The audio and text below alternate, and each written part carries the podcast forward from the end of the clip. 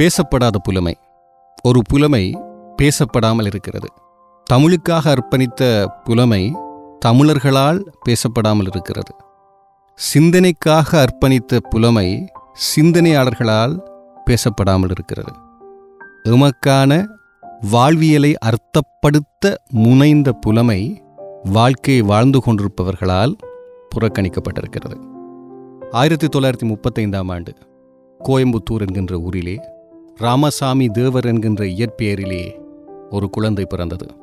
பின்னாளில் தமிழ் மீது அதிகம் இருந்த பற்றுதல்களாலும் கம்யூனிசம் உலகை ஆண்டு கொண்டிருந்த நேரம் அந்த பொது உடைமை கருத்துக்கள் மூலமாக அனைத்து மக்கள் தரப்பினரும் சம வாழ்வு வாழ வேண்டும் என்கின்ற அந்த வேண்டுதல்களாலும் தனது சிந்தனையை மனிதத்தோடு இணைந்து மக்களோடு ஒன்றித்தே பயணித்துக் கொண்டிருந்தது. அந்த பயணத்திலே ஆயிரத்தி தொள்ளாயிரத்தி அறுபத்து நான்காம் ஆண்டின் பின்னர் சாந்தோம் கல்லூரியிலே ஆசிரியராக பணிபுரிவதற்கு அதுவும் தமிழ் ஆசிரியராக பணிபுரிவதற்கான ஒரு வாய்ப்பு கிடைத்தது. இங்கே நாங்கள் பார்க்க வேண்டியது தேவர் என்பது கோயம்புத்தூரை பொறுத்த மட்டிலே ஒரு மிகப்பெரிய குல வம்சம் அந்த வம்சத்திலே பிறந்த ஆயிரத்தி தொள்ளாயிரத்தி முப்பத்தைந்தாம் ஆண்டிலே அன்று சமுதாய வர்க்க ஏற்றத்தாழ்வுகள் அதிகமாக நிறைந்த ஒரு மூடிய சிந்தனை கொண்ட சமூக நிலையிலே அந்த ராமசாமி தேவருக்கு நிச்சயமாக பொது உடைமை சார்ந்து பயணிக்க வேண்டிய தேவை இருந்திருக்கவே இருக்காது. தவிர்த்தே இருந்திருக்க வேண்டிய ஒருவராக இருந்திருக்க வேண்டும். ஆனால் அதையும் தாண்டின அந்த சிரத்த சிந்தனை தன்னே பல கேள்விகளை கேட்டு அதன் மூலமாக எடுத்த உன்னதமான விடைகளின் பால் நம்பிக்கை கொண்டு பயணித்த புலமையால் அவர் அவ்வாறு பொது உடைமை சார்ந்த பயணத்தை தனது குலம் என்கின்ற விலங்கை கழற்றி சென்றிருக்கின்றார். அவரது வாழ்வியலின் அடிப்படையில் பார்த்தீர்களாக இருந்தால் மனைவியினுடைய பெயர் தமிழரசி பிள்ளைகளினுடைய பெயர் புகழேந்தி கண்ணகி. தான் படித்த தமிழ் காப்பியங்களை பின் நகர்த்தியதாகவே அவரது வாழ்வின் முழுமையை எந்த பொய்மையும் இல்லாமல் உண்மையாக வெளிப்படையாகவே வாழ்ந்திருக்கின்றார்.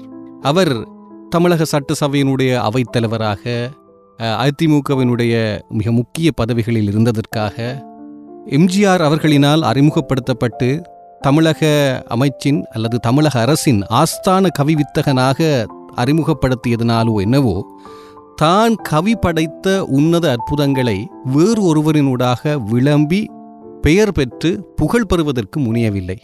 ஏனென்றால் இன்று வரை நாம் கவியரசு வாலிப கவி என்று பாராட்டி போற்றிக் கொண்டிருக்கும் பலரது பாடல்கள் இவர் எழுதியது மறக்காமல் இவர் எழுதிய பாடல்கள் அவர்கள் எழுதியது என்று பாராட்டிக் கொண்டிருக்கின்றோம். இந்த நிகழ்ச்சியை நீங்கள் தொடர்ந்து கேட்டுக்கொண்டிருக்கும் போது இவர் எவ்வளவு தூரம் ஆழமாக தமிழக மக்களினுடைய மனதிற்குள் பயணித்திருக்கின்றார். வாழ்வியலை புனைந்திருக்கிறார் என்பது உங்களுக்கு புரியும். அது மாத்திரமல்ல வெளியில் நின்று உளவியல் தத்துவங்களை மிக சாதாரணமாகவே பார்த்திருக்கின்றார்.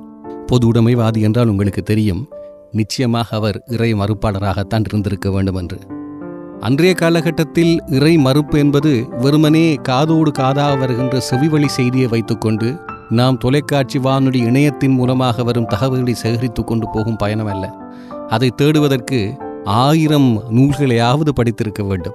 அந்த ஆயிரம் நூல்களை படித்திருந்தால் அன்னளவாக நூறு உலகிய தத்துவ ஞானிகளினுடைய அந்த வரிகளை வாசித்திருக்க வேண்டும். அப்படி வாசிப்பதாக இருந்தால் தமிழ் புலமை மாத்திரம் இருந்தது பத்தாது. அப்படி என்றால் என்ன வேண்டும்? ஆங்கில புலமையும் இருந்திருக்க வேண்டும். அதனால்தான் சாந்தோம் கல்லூரியிலே அவர் பணிபுரிவதற்கான வாய்ப்பு கிட்டியது என்று சொல்லலாம். இந்த சாந்தோம் எப்படி வருகிறது என்பதை பார்த்தால்தான் அவரது வாழ்வியல் பயணம் தெரியும். சாந்தோம் என்பது சென்ட் தோமஸ்.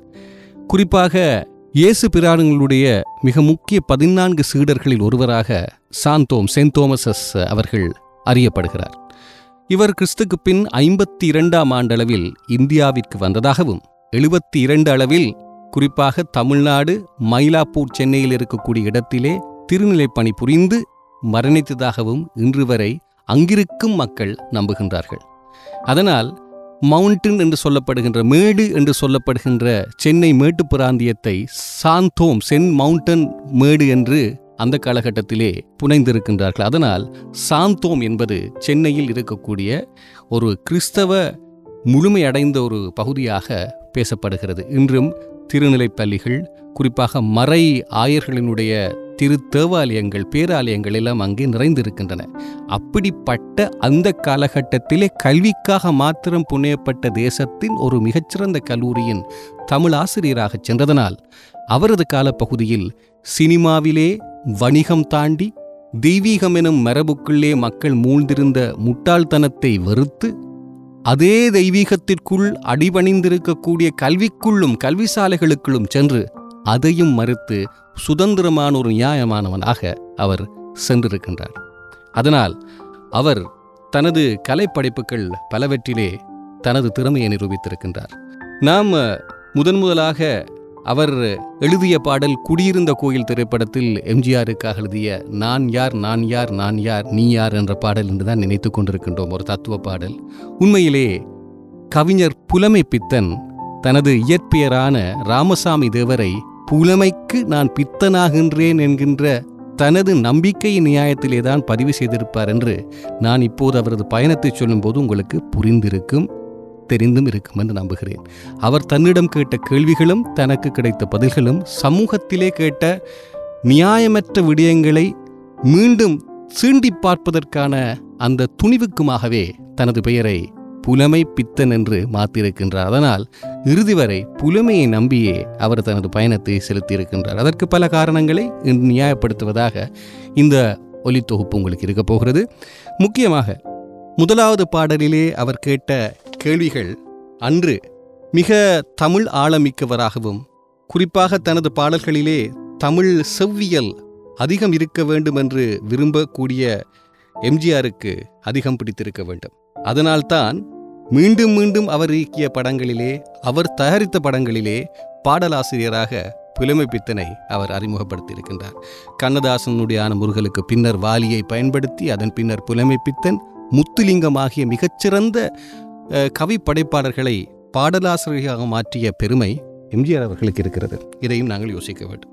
இதோ அவர் எழுதிய முதல் பாடல் இப்படி வருகிறது. பாருங்கள். முதல் பாடல் வாய்ப்பு. அதற்கு முன்னர் அவர் ஆயிரம் கவிதைகள் எழுதியிருக்கின்றார். ஆயிரம் கவிதை நூல்கள் எழுதியிருக்கின்றார். பலருக்கு தெரியாது. ஆனால் எப்போது குடியிருந்த கோயிலில் இந்த பாட்டு எழுதினாரோ அன்று அன்றைய நாட்களிலே அவர் எழுதிய பழைய படைப்புகள் எல்லாவற்றையுமே தேடி படிப்பதற்கு அந்திருந்த தமிழக மக்களும் குறிப்பாக இலங்கையில் இருக்கும் தமிழ் பேசும் மக்களும் முனைந்திருக்கின்றார்கள். முதலிலே மெட்டுக்கு பாட்டு எழுதுவது என்பது நாங்கள் இங்கே ஒரு விடயத்தை நாங்கள் தவிர்த்து பொதுவாக பார்ப்போம். இந்த கவிதை என்றால் என்ன? மெட்டுக்கு பாட்டெழுதல் அல்லது பாட்டு எழுதியதன் பின்னர் மெட்டமைத்தல். இது இந்த மூன்று விடயங்களும் என்ன என்பதனை பார்த்தால்தான் இந்த கவிஞனுடைய புலமை அதிகம் புரியும்.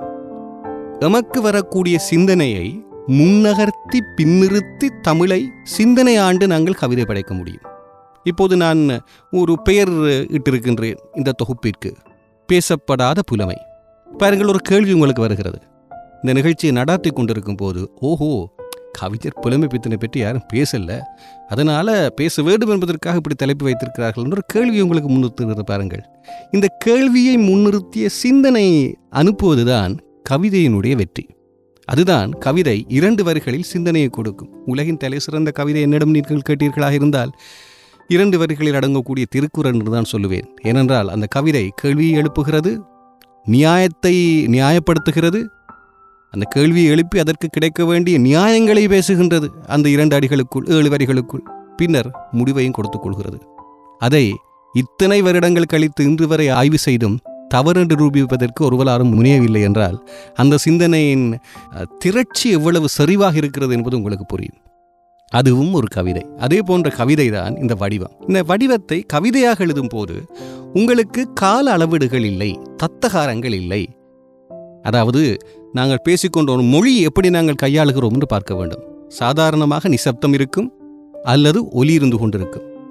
மொழி என்பது நிசப்தத்தையும் ஒலியையும் ஒரு குறிப்பிட்ட நயத்திலே ஒரு சப்த கோளிலே கொடுப்பதாகத்தான் இருக்கிறது. பாருங்கள் இப்போ நான் சொல்வது தமிழ் அவ்வளவு கடினமாக இருந்தால் மிக எளியா எளிமையாக புரிந்து கொள்வதற்கு இதை நாங்கள் எழுத்து மூலமாக எழுத முடியாது. அ எழுத முடியும். ஆ எழுத முடியும். ஏனென்றால் நிசப்தம் இடைவெளி இல்லாமல் மொழிக்கு முழுமையில்லை. நிசப்தத்தை வைத்துத்தான் மொழி முழுமை பெறுகிறது. எனவே இந்த முழுமை பெறுகின்ற மொழியை இரண்டு மூன்று எழுத்துக்களால் ஒரு சொல்லாக்குகிறோம். பல இரண்டு மூன்று சொற்களை பிரயோகித்து வாக்கியமாக்குறோம் வாக்கியத்தை ஒரு முழுமையடையக்கூடிய சிந்தனையாக நாங்கள் கவிதையாக்குறோம். இவ்வளவுதான். இப்போ கவிதை என்பது எளி எளிமையாக புரிவதென்றால் அந்த எழுத்துக்களை எப்படி நாங்கள் சொல்லாக்குகிறோம்? அம்மா சொல். இப்போது உங்கள் நிலைக்கு உங்கள் தாயின் எண்ணம் வருகிறது. அப்பா உங்கள் தந்தையின் எண்ணம் வருகிறது. மொஸ்கோ ஒரு இடம் எப்படி இருக்கும் என்ற நினைவு உங்களுக்கு வருகிறது. இங்கே பாருங்கள். இடைவெளியும் மொழி மொழி ஒலியும் அங்கே வருகிறது.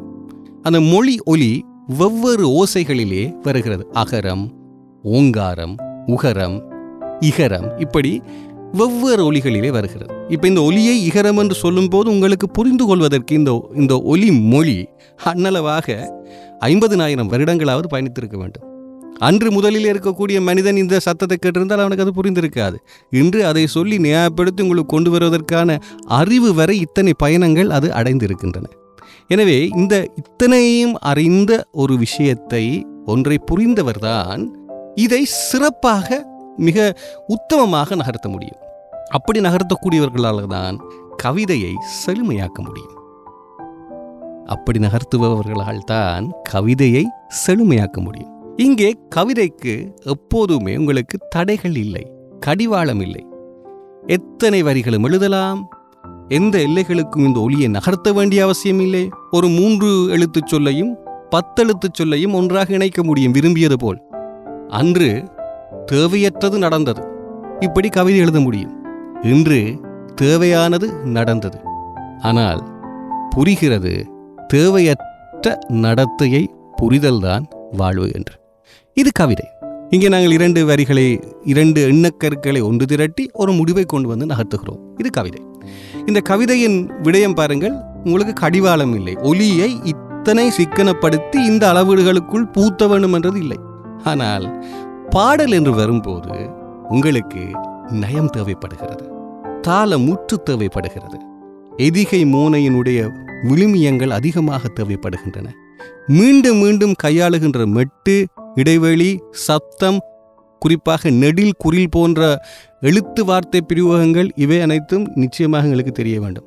புது பாடல்களில் இவற்றை தேடி இல்லை என்று நீங்கள் என்னிடம் கண்டித்துக் கொள்வது முறையல்ல. இருப்பதை சொல்லிக் கொண்டிருக்கின்றேன். உண்மையிலேயே முழுமையடைந்த கவிதைகளினுடைய படைப்புகள் இப்படித்தான் இருக்க வேண்டும் என்பது விதி எத்தனை வருடங்கள் தமிழ் நடைபயன்று வந்திருக்க வேண்டும்.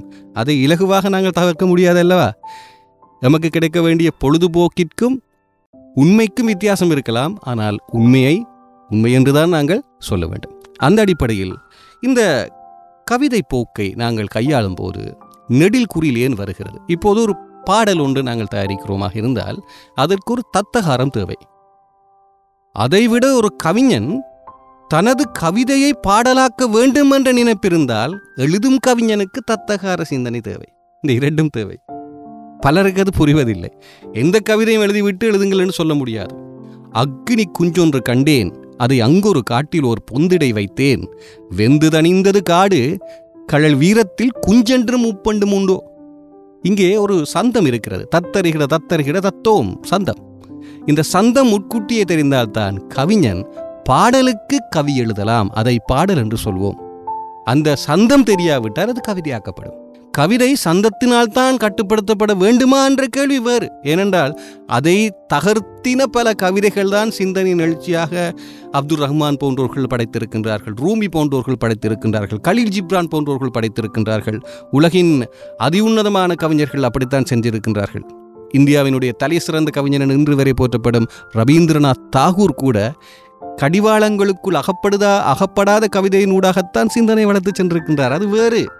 கடிவாளத்திற்குள் புகுத்தி சிந்தனை கொடுப்பது என்பது அது அதீதமான ஒரு திறமையின் பயன்பாடு. எனவே இந்த இரண்டையும் புரிந்து கொள்வது என்பது கவிஞர்களுடைய அதி ஆழத்துக்கு தெரிய வேண்டிய ஒன்று. அதிலே இப்போது நாங்கள் இந்த பாரதியின் இடைவெளியிலே விட்டிருந்தோம். அக்கினி குஞ்சோரை கண்டேன் எப்படி தத்தகாரம் பயன்படுத்துகிறார் என்று. அதே போன்று அன்றைய காலகட்டத்தில் எம்எஸ்வி எம்எஸ் விஸ்வநாதன் அவர்கள் அதே போன்று ராமமூர்த்தி அவர்கள் கே வி மகாதேவன் அவர்கள் இசையமைக்கும் போது கூடுதலாக பாடல் எழுதப்பட்டு விடுமாம். எழுதப்பட்ட பாடல்களுக்குத்தான் சந்தம் சேர்ப்பார்களாம். ஆகவே கவிஞர்கள் எழுதும் போதும் ஒரு நடையை பயன்படுத்தித்தான் எழுதியிருப்பார்கள். அதை நாங்கள் சொல்வோம் நடை. ஒரு கவிக்கு நடை வேண்டும் என்று இதை கூட நாங்கள் இன்று பேசுகின்ற பேசுபொருளாகிய புலமைப்பித்தன் அவர்கள் தனது பாடலொன்றிலும் புகுத்தியிருக்கிறார் என்பதை நான் சொல்லும் போது நீங்கள் இந்த நிகழ்ச்சியின் கேட்டுக்கொண்டிருக்கும் போது நீங்கள் நிச்சயமாக உணர்வு பெருக்கப்படுவீர்கள் என்ற நம்பிக்கை எனக்கு இருக்கின்றது. அதற்கு முதல் இங்கே வருவோம். இப்போது இந்த இடத்திலே எங்கள் கவிஞர் புலமைப்பித்தனவர்கள் முதல் முதலாக எழுதிய பாடலை பாருங்கள். இது பாட்டெழுதி பின்னர் மேட்டமைக்கும் காலம். அந்த நேரம் எழுதுகிறார் பாருங்கள். நான் யார் நான் யார் நீ யார்? நான் யார் நான் யார் நீ யார்? நாளும் தெரிந்தவர் யார் யார்? தாயார் மகன் யார் தெரியார் தாயார் மகன் யார் தெரியார் தந்தை என்பார் அவர் யார்? நான் யார் நான் யார் நீ யார்? பின்னர் சரணத்திலே இப்படி வருகிறது. உறவார் பகையார் உண்மையை உணரார். உறவார் பகையார் உண்மையை உணரார். உனக்கே நீ யாரோ? இதிலே சிந்தனை சிந்தனையை கொடுக்கிறார் பாருங்கள். உறவார் பகையார்.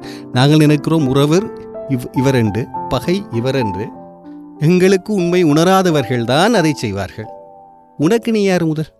உனக்கு நீ யாருன்றது தெரிந்தா உறவார் பகையாருன்றது உனக்கு இரண்டும் ஒன்றாகத்தான் தெரிந்திருக்க வேண்டும். ஒரு ஆழ்ந்த அஞ்ஞான தத்துவம் முதல் சரணத்தின் வரியிலேயே புலமையின் பெருக்காய் அவர் கொடுத்திருக்கின்றார். இரண்டாவது பாருங்கள் அதன் பின்னர். வருவார் இருப்பார் போவார் நிலையாய். வாழ்வார் யார் யாரோ? நிலையாய் வாழ்றது யார் யாரா? வருவா போவாங்க அவ்வளவுதானே? புரியனத்துக்கு நாங்கள் இதுவளவு பயப்பட வேண்டும். உள்ளார் புசிப்பார் இல்லார் பசிப்பார். உதவிக்கு யார் யாரோ. இங்கே கம்யூனிச தத்துவம் பாருங்கள் எப்படி விளையாடுகிறது. அந்த தத்துவன் சிரத்தையை எப்படி எம்ஜிஆரனுடைய குடியிருந்த கோயில் திரைப்படத்திலே முதல் முதலாக பெற்ற வாய்ப்பிலே அந்த பிம்பத்திற்கு அவர் செதுக்குகிறார் பாருங்கள். இத்தனையையும் அவரல்லவா புசித்து வென்று சென்ற வேணும். இத்தனை சிந்தனையையும் திரையிலே முகம் காட்டி புசித்து சென்றது எம்ஜிஆர் அவர்கள்தான். இல்லார் பசிப்பார் உதவிக்கு யார் யாரோ? நல்லார் தீயார் உயர்ந்தார் தாழ்ந்தார் நமக்குள் யார் யாரோ? அடிப்பார் வலியார் துடிப்பார் மெலியார். அங்கே தமிழ் அழகாக வர்ணிக்கப்படுகிறது. வலிமை உள்ளவர்கள் அடிப்பார்கள். மிக மெலிந்து பணமற்று மெல்லியவாய் இருப்பவர்கள் துடிப்பார்கள். தடுப்பார் யார் யாரோ? இது யார் தடுக்க போறாங்க? எடுப்பார் சிரிப்பார் இழப்பார் அழுவார். எடுக்கிறவங்க சிரிப்பாங்க. உலகத்தில் எல்லா இடத்துலையும் பொதுவாக இருக்கக்கூடியது வளம்.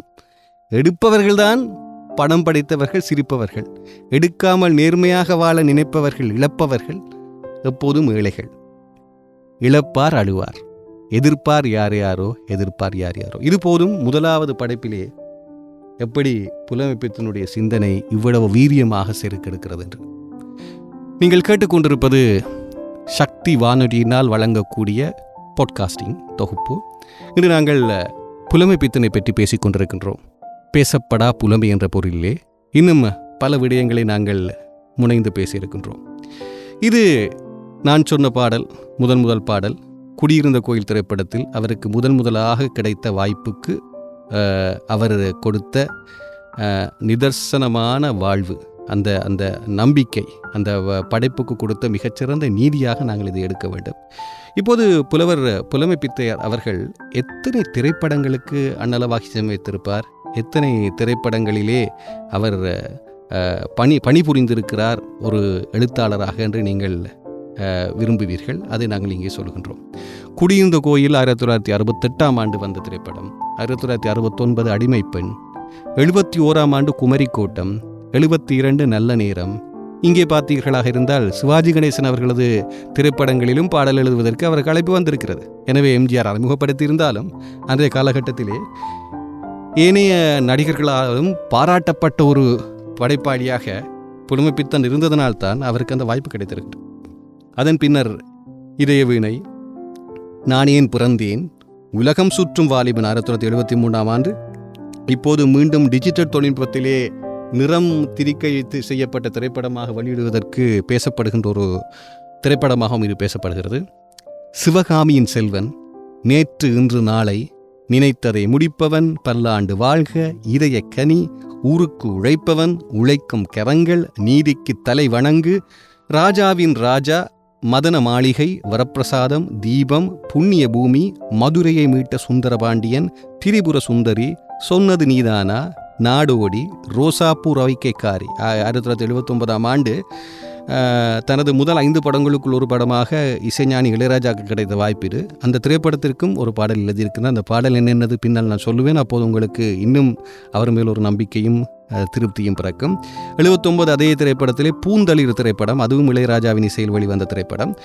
கன்னி பருவத்திலே சங்கர் கணேஷ் அவர்களது இசையில் வந்த படம் நீயா சங்கர் கணேஷ் அவர்களில் இசை வந்த படம் திசை மாறிய பறவைகள் சக்களத்தி கை கொடுக்கும் கை எழுதாத சட்டங்கள் நிலவு சுடுவதில்லை நிலவு சுடுவதில்லை. ஓசை வம்சவிளக்கு தாவணி கனவுகள் நீதியின் மறுபக்கம் ஒரு நல்லவன் ஒரு வல்லவன்.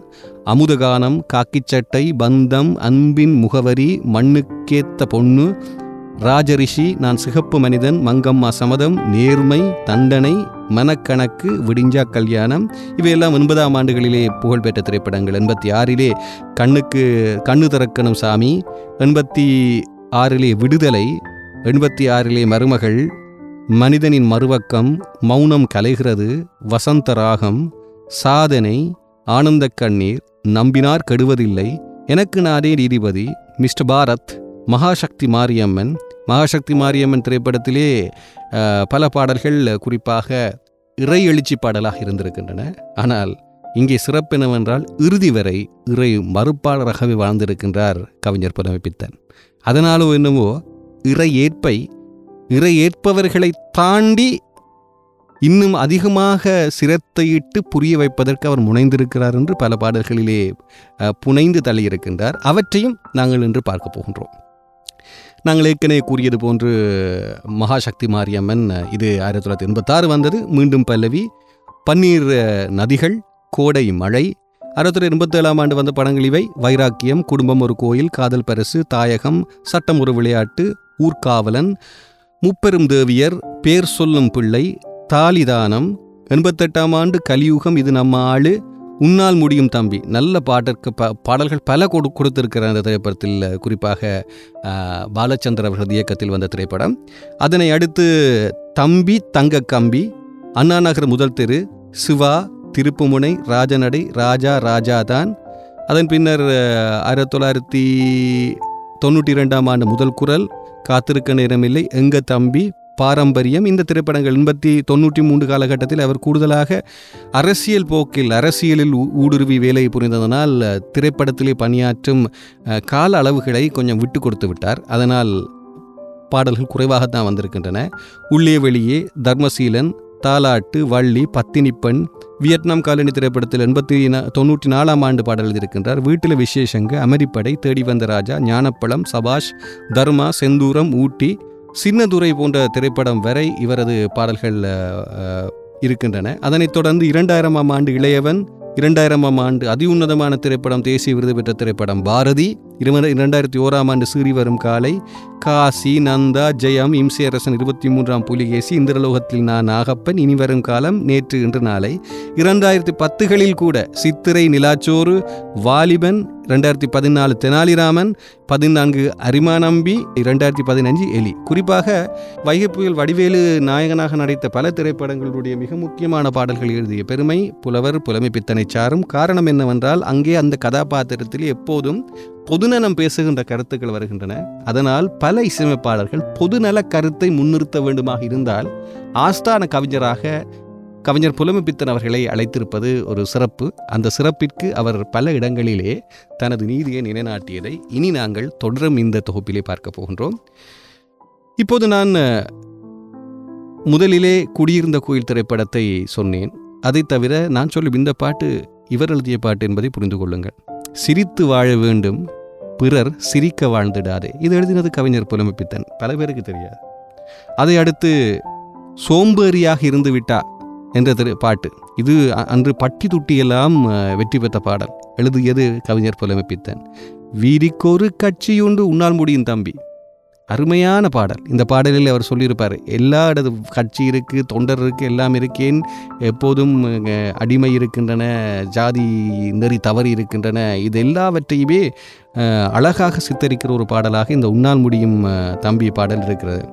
அதே போன்று படைத்தானே பாடல் மனிதனை ஆண்டான் படைத்தாலே மனிதனன் ஆண்டவன் படைத்தானே.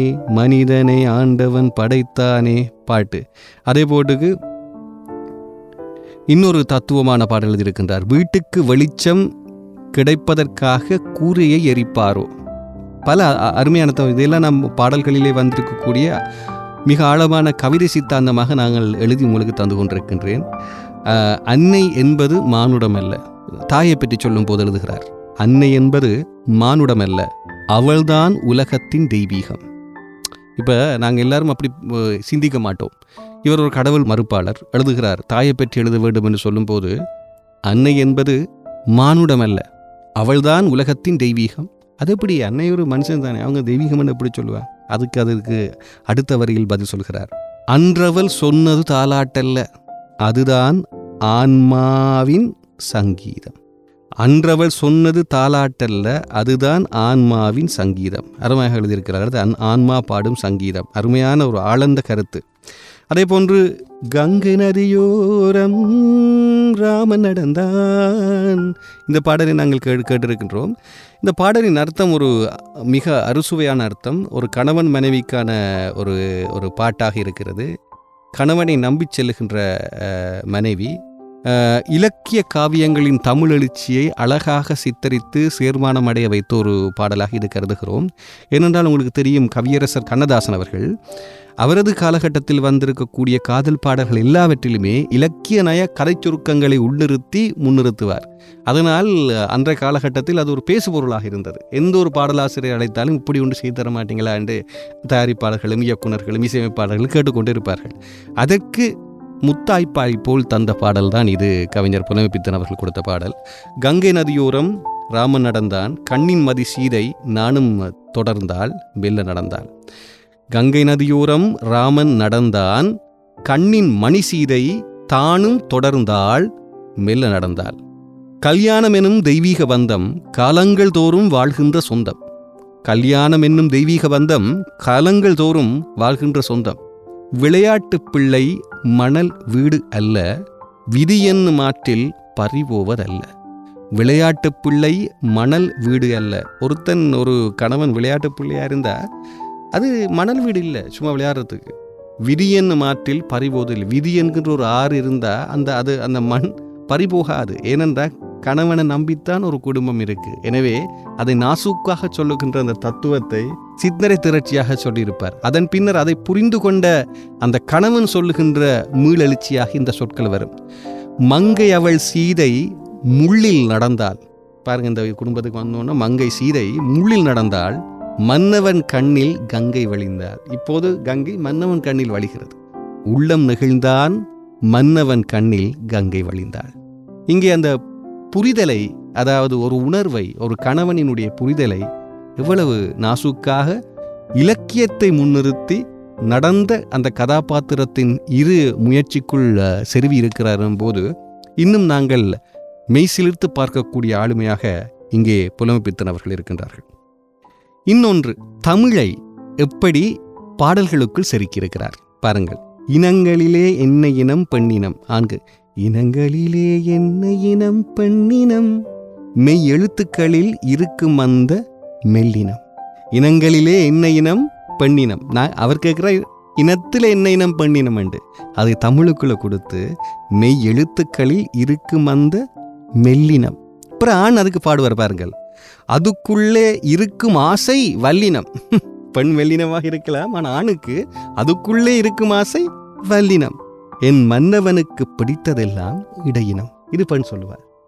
தமிழினுடைய அழகை கூட காதலினுடைய ரசமாக திரித்து கூறும் அந்த அற்புதம் புலமைப்பித்தனை சாருகிறது அது மாத்திரமல்ல பாடலினுடைய முதற் சொல்லிலேயே சிந்தனை அதாவது குறிப்பாக காதல் ரச சிந்தனை காதல் நயத்திலே மூழ்கிறக்கூடிய விடயங்களை கொண்டு வரும் ஆளுமையும் அவருக்கு இருந்தது. இன்பமே உந்தன் பேர் என்னவோ. இவ்வளோதான் பாடல். பாருங்கள் இதை நீங்கள் ஒரு வரியில் பார்த்து கேட்டு இப்போது நீங்கள் சிலாகித்து பாருங்கள் என்ன சொல்கிறார் என்று. ஆஹா இன்பமே ஒன்று பேர் பெண்மையோ ஆஹா ஒரு ஒரு வாலிபனுக்கு இன்பத்தின் உச்சம் பெண்மைதானா என்ற ஒரு தத்துவத்தை அந்த காதலின் அடிப்படையிலிருந்து முதல் சொல்லிலேயே சொல்லுகிறது இந்த பாடலினுடைய ஆழங்களை நீங்கள் கேட்டறிய வேண்டும் என்று நான் ஆர்வப்படுகிறேன். அதேபோல் இன்னும் ஒரு சந்திப்போர் காணாத இளமை ஆடட்டும் என் கைகளில். சிந்தித்தேன் செந்தூர இதழ்களை சிந்தித்தேன் பாய்கின்ற உறவை. இங்கே அருமையாக இருக்கும் இந்த பாடல் முதலிலே நீங்கள் பார்த்தீர்களாக இருந்தால் ஒரு மலையாளத்திலே வெளிவந்த திரைப்படத்திலே அதுவும் குறிப்பாக பாலு மஹிந்திரா அவர்களது இயக்கத்தில் வெளிவந்த ஊலங்கள் என்ற திரைப்படத்திலேயே இடம்பெற்ற பாடல். ஆஹ், தும்பீவா தந்தாரரத்தே தாராரி தாராரரோ இந்த பாடல். இப்போ இந்த பாடல் மலையாளத்திலே வெளிவந்த மலையாள திரைப்படத்திலே வெளிவந்தது. பாலுமருந்த அவர்களது இயக்கத்தில் இளையராஜா அவர்களை இசையமைக்கும் போது இந்த பாடலில் பாடப்பட்டிருந்தது. எஸ். ஜானகி அவர்கள் பாடியிருந்தார்கள். அதிலே நடித்தவர் யார் என்று கேட்டால் நடிகை லக்ஷ்மி. அதுவும் ஒரு சுவாரஸ்யம். இப்படியாக இருந்த பாடல் அதுவும் குறிப்பாக குழந்தையோடு இருக்கும் தாய் பாடுகின்ற ஒரு ஒரு ஒரு ஒரு சுற்றுலாவுக்கு சென்று பாடுகின்ற ஒரு காட்சியாக இந்த பாடல் இருந்திருக்க வேண்டும். அதை அதை அப்படியே அது மிகவும் புகழ்பெற்ற பிரசித்தி பெற்ற பாடலாக இருந்ததனால் பின்னர் ஆட்டோ ராஜா என்ற ஒரு திரைப்படத்திலே சேர்த்து கொண்டிருந்தார்கள். அந்த ஆட்டோ ராஜா திரைப்படத்திலே சேர்த்து கொண்டதும் ஒரு ஒரு ஒரு மிகச்சிறப்பான ஒரு ஒரு ஒரு வரலாற்று சம்பவம் என்றான் சொல்ல வேண்டும். அந்த திரைப்படத்திலே ஒரு பாடலுக்கு தான் இளையராஜா அவர்கள் இசையமைத்திருந்தார். மிகுதி பாடல்கள் எல்லாம் சங்கர் கணேஷ் அவர்கள் இசையமைத்திருந்தார்கள். உங்களுக்கு தெரியும் அது விஜயகாந்த் கேப்டன் விஜயகாந்த் அவர்கள் நடித்த திரைப்படம் என்று. அந்த திரைப்படத்தின் ஒரு பாடல் பின்னர் இங்கே மொழிபெயர்க்கப்பட்டிருந்தது. ஆனால் இங்கே ஒரு பெரிய சவால் இருந்தது. இசையமைப்பாளருக்கு அல்ல. பாடுகின்ற பாடகிக்கு கொஞ்சம் நாணம் சேர்த்த விடயம் கொடுக்க வேண்டும். அதே நேரம் பாடகர் வந்து காமத்தில் நனைந்து பாட வேண்டும். ஆனால் மெட்டு அதேதான். அந்த மெட்டை காம உணர்ச்சியாக கொடுப்பதற்கு முனிய வேண்டும். அங்கே உறுதுணையாக இருந்தவர் கவிஞர் புலமைப்பித்தன் இவ்வளவு நாளும் நான் உங்களுக்கு சொன்ன பாடல்களிலே தமிழினுடைய எழுச்சியை காதல் நயத்துக்கு போடுவதிலும் குறிப்பாக பொதுநல சிரத்தையை பாடல்களுக்கு போடுவதிலும் புலமையாளராக இருந்த புலமைப்பித்தன் காமத்துக்குள்ள கலையை நகர்த்துவாரா என்ற ஒரு கேள்வி எல்லோருக்கும் வந்திருக்கும். அதை ஏலவே எம்எஸ் விஸ்வநாதன் அவர்கள் கே. வி. மகாதேவன் அவர்களோட பாடல்களில் அவர் அதிகப்படியாக செய்திருந்தாலும் குறிப்பாக எண்பதுகளின் பிற்பாடுகள் அது எழுபதுகளின் பின்னர் பிறந்த குழந்தைகளுக்கு இளைஞர்களுக்கு இந்த பாடல்தான் புலமைப்பித்தனுடைய தனித்துவமான புலமையை அறிமுகப்படுத்தியது என்று கூட சொல்லலாம். அப்படிப்பட்ட பாடல் இது. அன்று இலங்கை வானொலியிலே அபரிவிதமாக மீண்டும் மீண்டும் கேட்டு ஒலித்த பாடல்களிலே இந்த தமிழ் பாடல் ஒன்றாக இருந்திருந்தன. இந்த பாடல் இது மட்டுமல்ல தெலுங்கிலும் குறிப்பாக திரைப்படங்களில் பயன்படுத்தப்பட்டிருக்கிறது. பின்னர் தமிழிலே எஸ். ஜானகி அவர்கள் இன்னொரு படத்திலும் கூட இதே பாடலை பாடியிருக்கின்றார். ஆனால் இப்படி பல இடங்களிலே இந்த பாடல் மீண்டும் மீண்டும் பேசப்பட்டன. பேசப்படும் ஒவ்வொரு தருணத்திலும் அந்த வரிகள் மாத்திரம்தான் மாற்றம் பெற்றன. எத்தனை தடவைகள் வரிகள் மாற்றம் பெற்றிருந்தாலும் கவிஞர் புலமைப்பித்தன் அவர்கள்தான் அந்த போட்டியில் வெற்றி பெற்றார் என்பதற்கு சான்றுதான் இந்த பாடல். முதலிலே சங்கத்தில் காணாத கவிதை அங்கத்தில் யார் தந்தது? சங்கத்திலே பாடாத கவிதை அங்கத்தில் யார் தந்தது? அதே தமிழ் சிரத்தையை காட்டுது. பின்னர் இரண்டாவது வரியில் அவர் சொல்வார் சங்கத்தில் பாடாத கவிதை உன் அங்கத்தில் யார் தந்தது? இப்போது ஒருமையாகிறது உன் அங்கத்தில் யார் தந்தது? சந்தத்தில் பாடாத நடையுடு என் முன்னே யார் வந்தது? சந்தத்தில் பாடாத நடை. இப்போ நான் உங்களுக்கு இந்த நிகழ்ச்சி ஆரம்பிக்கும் போது தமிழ் கவி எழுதுவதும் பாடல் எழுதுவதும் என்ன என்பதற்கு சந்தம் போன்ற விடயங்களை சொற் சொற்பிரயோகமாக சொல்லியிருந்தேன். அப்போது சொல்லியிருந்தேன் பின் நீங்கள் இந்த நிகழ்ச்சியை கேட்கும்போது அது சார்ந்த ஒரு ஒரு ஒரு உத்தியையும் நமது கவிஞர் கையாண்டிருக்கிறார் என்று. அந்த உத்தி தான் இது. சந்தத்தில் பாடாத நடையோடு என் முன்னே யார் வந்தது? பாடலில் சந்தம் இருக்கும். அது ஒரு நடை அது ஒரு அழகான நடையாக இருக்குங்களா அது அதே போக்கில் போக்க வைக்கும். அப்படிப்பட்ட நடையோடு என் முன்னே யார் வந்தது? பாருங்கள் தமிழ் எப்படி அஹ், நகர்த்துகிறார் தமிழ் சங்கத்தில் பாடாத கவிதை அங்கத்தில் யார் தந்தது?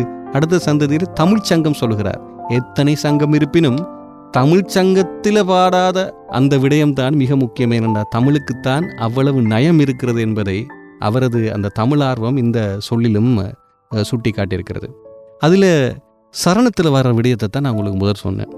சந்திப்போர் காணாத இளமை ஆடட்டும் என் கைகளில். மிக அழகான இளமை. சந்திக்கிறவர்களுக்கெல்லாம் அதெல்லாம் வாய்ப்பில்லை. சந்திப்போர் காணாத இளமை ஆடட்டும் என் கைகளில். பின்னர் சொல்லுகிறார் சிந்தித்தேன் செந்தூர இதழ்களை சிந்தித்தேன் பாய்கின்ற உறவை.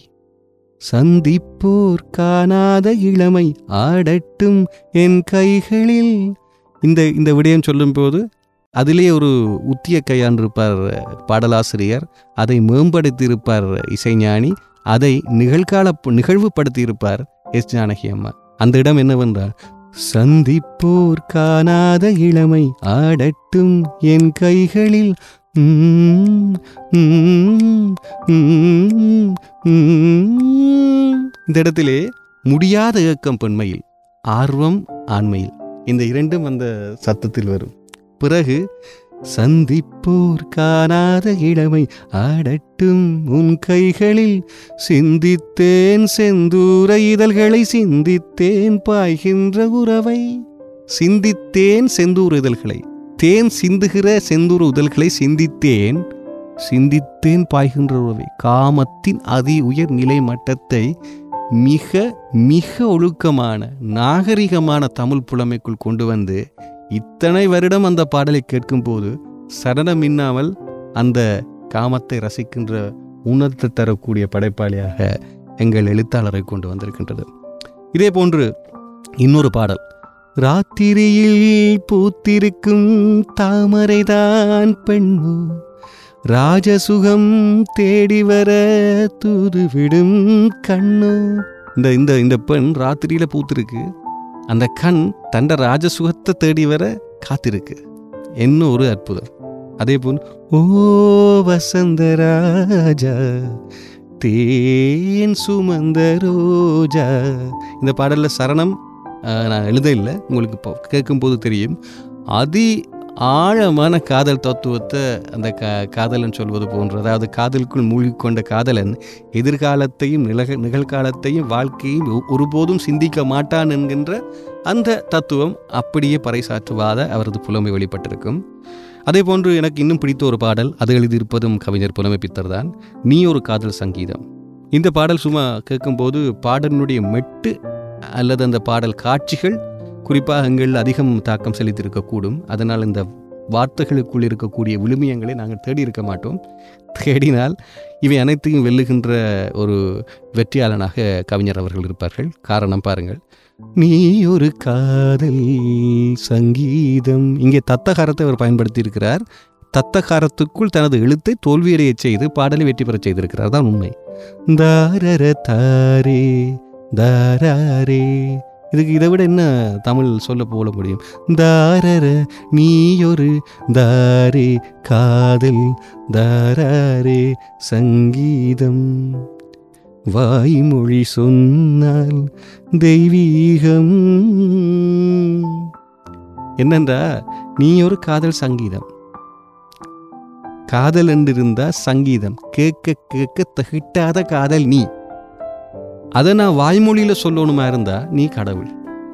என்றால் அது தெய்வீகமாகத்தான் இருக்க வேண்டும் என்கின்ற ஒரு ஆழ்ந்த கவித்தத்துவத்தை அதாவது நாங்கள் இன்னும் சொல்லுவோம் என்னவென்றால் இந்த உளவியல் சார்ந்த கவிச்சிந்தனை காதலுக்குள் புகுத்திய ஒரு வெற்றியாளனாக இருக்கின்றார். இது இது மட்டும்தானா?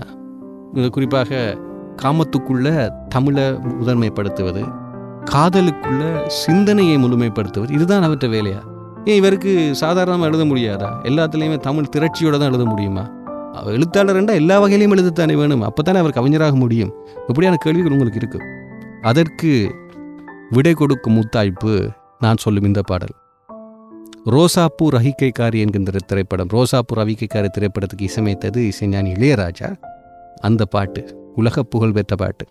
உச்சி வகுந்தெடுத்து பிச்சி பூ அச்சகிளி பச்சைமலை பக்கத்தில் மேயுதுன்னு சொன்னாங்க. இது அடிப்படை தமிழ் கிராமிய வாசத்தை வெளிப்படுத்துகின்ற ஒன்று. அது குறிப்பாக இவர் கொங்கு நாட்டை பிறப்பிடமாக கொண்டவர். இந்த திரைப்படத்தில் வரக்கூடிய காட்சி மதுரை மேற்கு தொடர்ச்சி மலையினுடைய பின்னணியாக இருக்கிற கிராமங்களில் காட்சிப்படுத்தியது. ஆகவே அங்கே பேசுகின்ற பேச்சு மொழியை அப்படியே கையகப்படுத்தி எழுதிய ஒரு கவியாகத்தான் இது இருக்கிறது. அதனால் அப்படி எழுதியிருக்கிறார். இந்த கவிக்குள் இன்னொரு ஒரு ஆழ்ந்த அர்த்தமும் இருக்கிறது. குறிப்பாக இனிவரும் காலங்களிலே பாட எழுதக்கூடியவர்கள் நீங்கள் யோசிக்கலாம். கவிக்கு இன்னும் ஒரு வி- விஷயம் இருக்கிறது. கவி எப்போதும் லொஜிக்கல் உண்மைத்தன்மையை கொண்டு வருகின்ற ஒன்றாக இருக்க தேவையில்லை. ஏன்னா கவி என்பதே கவிதை என்பதே கற்பனையின் வடிவம். உங்களது கற்பனை சிலாகத்தை நீங்கள் ஒரு பாட்டு கேட்கும் போது அதிலிருந்து நீங்கள் மகிழ்ச்சி அடைகின்ற ஒரு பொய்யை கொடுக்கிறது தான் கவிதை. அப்போ தான் அந்த கவிதையின் எழுச்சி இன்னும் அதிகமாகும். அப்போ உண்மையை கொடுத்து தான் நீங்கள் சொல்லணுமெண்டா கஷ்டம். அதை கிராமிய நடையில் வரக்கூடிய இந்த பாடல்லையும் அவ்வளவு அழகாக பூத்தியிருக்கின்றார் எங்கள் புலமைப்பித்தன் அசான் அவர்கள். அதைத்தான் இப்போது சொல்ல போகின்றேன். பாருங்கள். உச்சி வகுந்தெடுத்து பிச்சி பூ வச்சகளி பச்சை மலை பக்கத்தில் மேயுதுன்னு சொன்னாக. அந்த காலகட்டத்திலே குறிப்பாக இந்த இலங்கை வானொலியில் இந்த பாடல்கள் ஒலிபரப்பாகிய பொழுதுகளில் குறிப்பாக தமிழ் பண்டிதர்கள் அல்லது தமிழோடு ஆர்வப்படக்கூடிய இளைஞர்கள் இந்த இந்த பாடலை மிகப்பெரிய கேள்வியாக எடுத்திருந்தார்கள். இது பெரிய விவாதத்துக்கு உட்பட்ட ஒரு பொருளாக இருந்தது. உச்சி வகுந்தெழுத்து பிச்சிப்பு வச்ச கிளி உச்சி வகுந்தெடுத்து இல்லாடி வகுந்தெழுத்து ரைட்டா நடுவால உச்சியை பிரித்து பிச்சி பூவை வச்சிருக்கக்கூடிய ஒரு கிராமத்து கிளியே கிளின்னு சொல்லிட்டீங்களே. பச்சை மக்க பக்கத்தில் பச்சை மலை என்ற அந்த அதுக்கு பக்கத்தில் இருக்கிற இடத்துல மேய்துன்னு சொன்னாங்க. கிளி மேயாதே கிளி கொத்துமே. இது ஒரு பெரிய கேள்வியாக இருந்துச்சு. இது ஒரு பெரிய ஒரு முரண்பாடான கருத்தாக இருந்துச்சு. அதே போன்ற கருத்து உங்களுக்கு தெரியும். பா விஜய் அவர்கள் எழுதிய பாடல் ஒவ்வொரு பூக்களிலுமே பாடுது கேள்விப்பட்டிருப்பீங்கன்னு நினைக்கிறேன். ஒவ்வொரு பூக்களுமே சொல்கிறதே. இந்த பாட்டில் கூட ஒவ்வொரு எண்டா ஒன்று தானே பூக்களுமேனு பரும எப்படி வரும் என்ற கேள்வி பலர் பேசியிருந்தார்கள். ஆனால் அது தமிழ்நாட்டினுடைய தமிழ் பாடப்புத்தகத்திலே கூட சேர்க்கப்பட்ட ஒரு தமிழ் பாடலாக இருந்தது. காரணம் என்னவென்றால் தமிழிலே ஒரு சொல்லை சொல்லும்போது அதற்கு விதிவிலக்கு இருக்கிறது சிந்தனை அதை சரியாக பிடிக்குமாக இருந்தால் அந்த சிந்தனை பிடிப்பதற்கான ஒரு சொல்நயத்தை பயன்படுத்த வேண்டும். இங்கே அந்த கதாபாத்திரம் என்ன செய்கிறது என்பதனை இனங்காட்டுவதற்கு இந்த பாடலை பாடும்போது ஓஹோ இது கிளி என்றது வந்து பேச்சு மொழியிலே பெண்ணுக்கு சொல்லுவோம் மேய்தன்னா எப்போ வந்து ஊர் மேய்கிறத சொல்லுவோம் என்கின்ற அந்த பொருள் அதில் படும். இது பின்னர் அதுக்கான வியாக்கியானமாக கொடுக்கப்பட்டது. இப்படி முரண்பாடுகளோடு சேர்ந்த தத்துவங்களும் பாடல்களிலே சேர்க்கப்பட்டதை நாங்கள் சொல்லுகின்றோம். இதே போன்று பின்னர் அதே வகையிலே ஒரு பாடல் தேவைப்பட்டது. குறிப்பாக கன்னி பருவத்திலே திரைப்படத்தில். அதற்கு இசையமைப்பாளர் சங்கர் கணேஷ் தயாரிப்பாளர்கள் இயக்குனர் அப்படியே ஒரு பாடல் வேணும்னு சொன்னாங்க. அதுக்கு போட்ட மெட்டிரு அந்த மெட்டுக்கு எப்படி கொடுத்துருக்கிறார் பாருங்க. பட்டு வண்ண ரோசாவா நீங்கள் பாட்டு கேள்விப்பட்டிருப்பீங்க? அந்த பாட்டில் சரணம் வரும். காத்து பட்டாலே கரையாதோ கற்பூரோ கரையாது என் மனசு உன்னால. எப்பவும் வந்து காத்துப்பட்டா கற்பூரம் கரையும் ஊரில் அப்படி தானே பேசுவாங்க. ஆனால் நான் கற்பூரமாக இருந்தாலும் உன்னை நினைச்சு உருகி கொண்டிருக்கிறவனா இருந்தாலும் உன்னால் நான் ஒருபோதுமே கரைய மாட்டேன். சத்தியமா நான் இருப்பேன் உன்னால என்று பாடல். அதாவது ம- பாமர மக்களுக்கு தெரிகிற பொருள்களையும் சிந்தனைகளையும் பாமரருக்கே கொடுக்கின்ற தத்துவ ஆசிரியராகவும் அவர் இருந்திருக்கிறார். மாலை கருக்களில் பாடல் மாலை கருக்களில் பாடி அழைத்தேன் உன்னை இதோ தேடும் நெஞ்சம். இது ரசிகன் ஒரு ரசிக திரைப்படம். இதிலே நீங்கள் பார்க்க வேண்டும் முதலிலே இளையராஜாவோடு பணிபுரிகிறார் சங்கர் கணேஷோடு பணிபுரிகிறார். இப்போது நீங்கள் கேட்டு கேட்ட இந்த பாட்டு. பாடியழைத்தேன் உன்னை இதோ தேடும் நெஞ்சம். வா வா என் தேவி. இது கேஜி ஜேசுவாஸ் அவர்கள் பாடிய பாடல். இந்த பாடலுக்கு இசையமைத்திருந்தது மலையாள இசைச்சிகரம் ரவீந்திரன் அவர்கள். ரவீந்திரனுடைய மகன்தான் இப்போ நவீன் என்று பாடிக்கொண்டிருக்கிறார் தமிழ் சினிமாவிலே. ரவீந்திரன் அவர்களது படைப்பிலே வந்த இசைப்படைப்பிலே வந்த பாடல்கள் குறிப்பாக மலையாள இசை சக்கரவர்த்தி என்றவரை அழைப்பார்கள். மலையாள திரைப்படத்தின் அன்றைய கால அதி உன்னத படைப்பாளியாக அவர் இருந்திருக்கின்றார். அவர் தமிழ் சினிமாவிலே போட்ட பாடல் இந்த ரசிகனோ ரசிக திரைப்படத்தில் இன்னொரு பாட்டும் இருக்கிறது. அதுவும் மிக புகழ்பெற்ற பாடல் ஒன்று. இந்த படமே இளையராஜா இசையமைத்தாரா அன்றே பலர் விவாதித்ததுண்டு. அந்த பாட்டு என்னென்றா? ஏழிசை கீதமே இந்த பாடல். ஆகவே இது ரெண்டும் ஒரே திரைப்படத்தில் வந்த பாடல். இதில் என்ன? தானன தாரர தார தரி தாரர தாரர தார. அந்த அப்படி ஒரு மெட்டு வரும்போது தாரர தாரர தார இந்த ஏழைக்கு நீ ரொம்ப தூரம். இந்த வசனம் என்னதுக்கு வருதுண்டா? குறிப்பாக வர்க்க வேறுபாடோடு ஏழையாக இருக்கக்கூடிய ஒரு காதலன் தன் காதலியை அடைவதற்கு இருக்கக்கூடிய தயக்கத்தை குறிப்பதாக இருக்கின்றது. இப்படி காட்சி பொருளை பாட்டுக்குள்ளே அடைக்கக்கூடிய ஒரு சிறப்பாளர் எங்களுடைய கவிஞர் புலமைப்பித்தன் அவர்கள். இங்கே இன்னொரு பாடல் இந்த பாடல் குறிப்பாக வாணி ஜெயராம் அவர்களுக்கு தலை சிறந்த பாடகி என்கின்ற தேசிய விருது பெற்றுக் கொடுத்த பாடல். இந்த பாடலுக்கு அவருக்கு பாடகியாக பெற்றுக் கொடுத்த பாடல் நிச்சயமாக இவருக்கு மிகச்சிறந்த பாடலாசிரியரும் தேசிய விருது பெற்றுக் கொடுத்திருக்க வேண்டும்.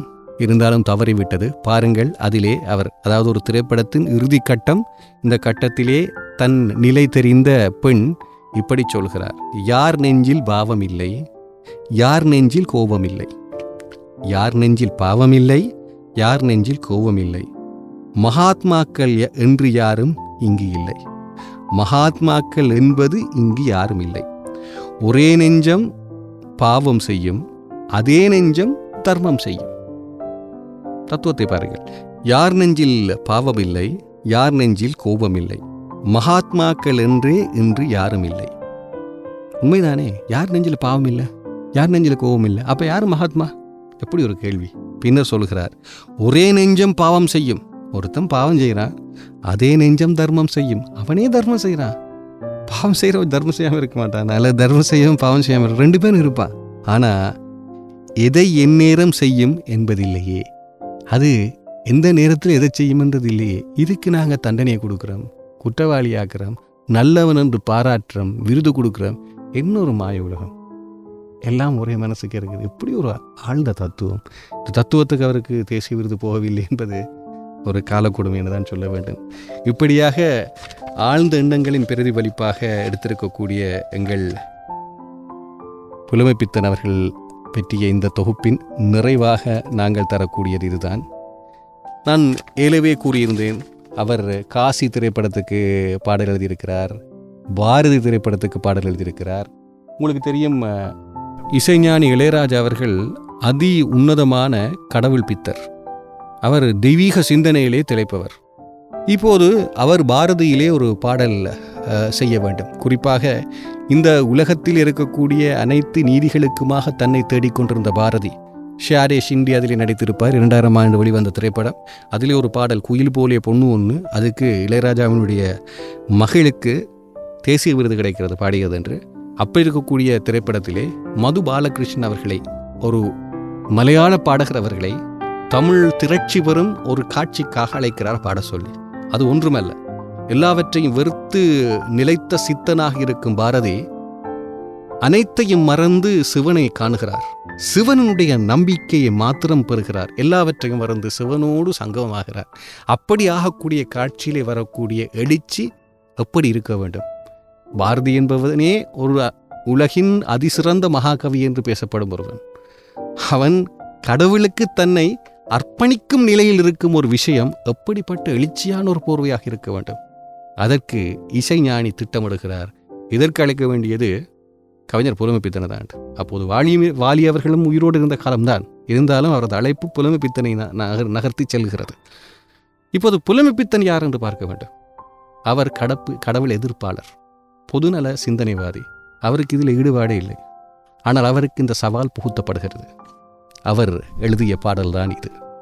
மெட்டை ஒரு புறம் நான் ஞாபகப்படுத்துகின்றேன். தரராதரே தரேராதரே தாரே தரராதரே தரே. தரே தர தாரே தரர தரரே தரரரரரே தரரரரரே தரரரரரே தரரிரிரிரி தரரரரேரரி இப்படி வரும் எட்டு தத்தகாரம். அதை அப்படியே அச்சக பிசகி இல்லாமல் எழுதியிருப்பார் பாருங்கள். எதிலும் இங்கு இருப்பானவன் யாரோ? எனக்குள் அவன் இருப்பான் அறிவாரோ தவழும் நதியை தரித்த முடியான் அடியும் முடியும் அறிய முடியான் எளிய அடியர் ஓதும் வேதநாதமாகி.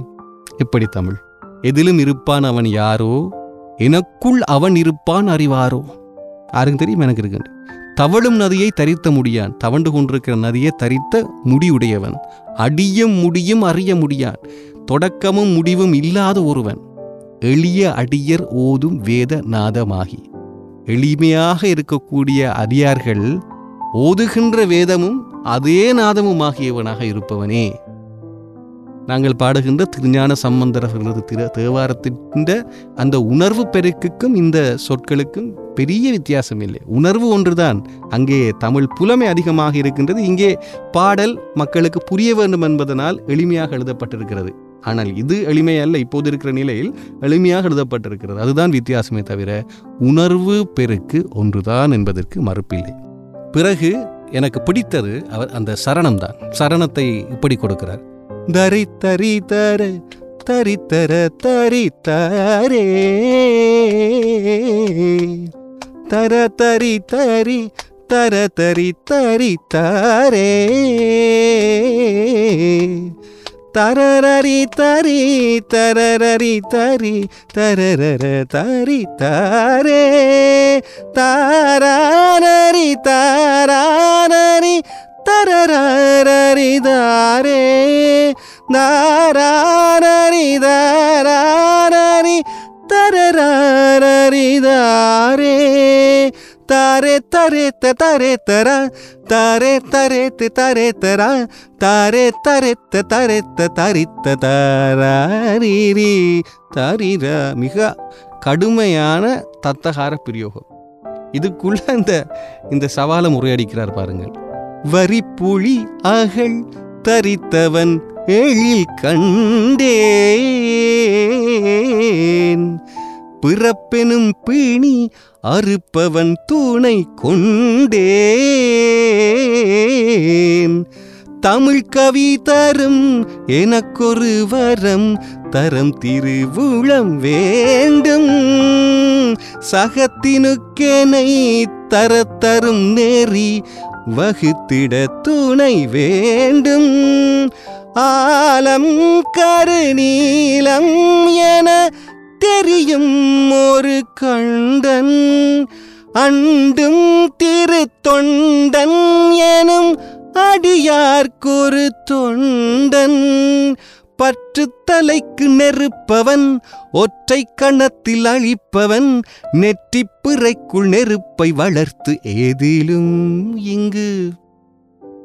எழுதுகிறார் பாருங்கள் வரிப்புலி அகழ் தரித்தவன். வரிப்புலி என்கின்ற வரிப்புலியில் இருக்கிற உடை எடுத்து தன் உடல்ல தரித்திருப்பவன் எழில் கண்டேன் அந்த அழகை கண்டேன். பிறப்பெனும் பிணி அறுப்பவன் துணை கொண்டேன். பிறப்பென்கின்ற தொடர் பிணிய நோயை அறுக்கிறவருக்கு உரிய அந்த கடவில் துணை கொண்டேன். தமிழ் கவி தரும் எனக்கொரு வரம். நான் தமிழ் கவி எனக்கு தரக்கூடிய ஒரு ஒரு- ஒரு வரம். தர திருவுளம் வேண்டும். அப்படி ஒரு கவிஞனாக எனக்கு வரம் தருவதற்கு உனக்கு ஒரு திரு உள்ளமே வேண்டும். சகத்தினுக்கெனை தரத் தரும் நெறி வகுத்திட துணை வேண்டும். இந்த சகம் இந்த அந்த சராசரத்திற்கும் ஒரு நெறிய கொடுக்கறதுக்கான அந்த வகுத்து கொடுக்கிற அந்த நெறிக்கு உண்ட துணை எனக்கு வேண்டும். ஏனரா பாரதியும் உலக சமநிலைக்காக தன்னை நினைத்தவன். இங்கே ஒரே இணக்கம் இருக்கிறது. பாரதியின் சமநிலையும் புலமைப்பித்தன் அவர்களது சமநிலை நெறியும் ஒன்று என்பதனால் அதை அதிலே விதைக்கின்றார். அதன் பின்னர் ஆலம் கரு நீலம் என தெரியும் ஒரு கண்டன். உண்ட ஆழத்தை நான் தேடிப் போனோம் என்று சொன்னா ஆழ விருட்சமாக தொடருகின்ற விடயத்தை நாங்கள் தேடிக்கொண்டு போனாலும் அது கருநீலமாக தெரியும் ஒரு கண்டன் நீ. அதே போன்று அண்டும் திருத்தொண்டன் எனும் அடியார்க்கு ஒரு தொண்டன். உன்னை வந்து திருத்தொண்டன் என்று சொல்லி தன்னை அண்டுகிறவர்கள் வந்து நெருங்குகிறவர்களுக்கு நீ தொண்டனாக இருப்பவன் நீ. சரியா? அதன் பின்னர் பற்று தலைக்கு நெருப்பவன். எப்போதும் பற்றுக்களோடு இருக்கிற தலையை வச்சு கொண்டு போறவனுக்கு நெருப்பா இருக்கிறவன். ஆசை என்கிறத வச்சு கொண்டு போறவன் நெருப்பா இருப்பவன். ஒற்- ஒற்றை கணத்தில் அழிப்பவன் அந்த தருணமே அழிப்பவன் வெற்றி பிறைக்குள் நெருப்பை வளர்த்து நெற்றி என்கின்ற அந்த நெற்றி நெற்றி கண்ணை பிறையாக நினைத்து அதுக்குள்ள நெருப்பு வளர்த்து இருக்கக்கூடியவனே என்று இறைவனை புகழ்ந்து தள்ளிய பெருமை புலமைப்பித்தன் அவர்களுக்கு இருக்கிறது. அது மாத்திரமல்ல புலமைப்பித்தன் தமிழ் நெறிகளிலே அனைத்திலும் குறிப்பாக எழுத்து வன்மத்தில் இருக்கும் கணிப்பு பொறியையும் ஆழ்ந்து அறிந்த ஒரு மிகச்சிறந்த பண்டிதன் என்பதற்கு இந்த பாடலினுடைய இரண்டாவது சரணம் ஒரு காரணமாக இருக்கும். தொடக்கமும் மதன் அடக்கமும் அவன் வேலை. நடப்பதும் அதை தடுப்பதும் அவன் லீலை. உடுக்களின் சரம் தொடுத்தவன் தலை முடிக்கணியவும் கூடும். பெருக்கலும் அதை வகுத்தலும் அதை கழித்தலும் அவன் பாடம். மாறும் யுகம் தோறும் அவன் கணக்கின் படியாகும். மண்ணும் உயிர் விண்ணும் அவன் ஒரு கைப்பிடியாகும். சட்டம் அனைத்தும் வகுத்தவன் திட்டம் அனைத்தும் தொகுத்தவன் முற்ற படித்து முடித்த ஒருத்தன். ஒரு படிப்பை முற்றுதலாக படித்தொருத்தன் நீ. உனக்குத்தான் சட்டம் தெரியும். இந்த உலகத்தினுடைய அத்தனை சராசரங்கள் கைபிடிக்கு சமன் என்று இறைவனுடைய ஒட்டு மொத்த சிந்தனை நகர்வுகளையும் ஒரு சாதாரண சினிமாவின் காட்சிக்குள் புகுத்துவதற்கு முனைந்த ஒரு பாடலுக்குள் கொடுக்கக்கூடிய ஆழ்ந்த சிந்தனை ஆனலை நாங்கள் இழந்து தவிர்க்கிறோம். செப்டம்பர் மாதம் எட்டாம் தேதி அவரது மரணம் பதிவாகி இருந்தது இரண்டாயிரத்தி இருபத்தோராம் ஆண்டு. மரணிக்கும் போது எண்பத்தாறு வயது என்றாலும் இங்கே பல ஞானிகள் பல இறைப்பற்றோடு இருந்து தன் பெயரை உலகப் புகழடையச் செய்கின்றவர்களுக்கு மத்தியில் அத்தனையும் கிடைத்து பேரை பதியாமல் கருத்துக்கள் மாத்திரம் வெளிவர வேண்டும் என்ற ஒரு புத்தனாய் வாழ்ந்து தரித்திருக்கின்றார் புலமை பித்தன் அவர்கள். அதனால் நாங்களும் தலைவணங்குகிறோம். என்னை கேட்டால் வாழ்வியலின் புத்தனாய் தமிழின் பித்தனாய் புலமை பித்தனுக்கு எங்கள் சக்தி வானொலியினுடைய சிரம்தாந்த அஞ்சலிகள். நன்றி.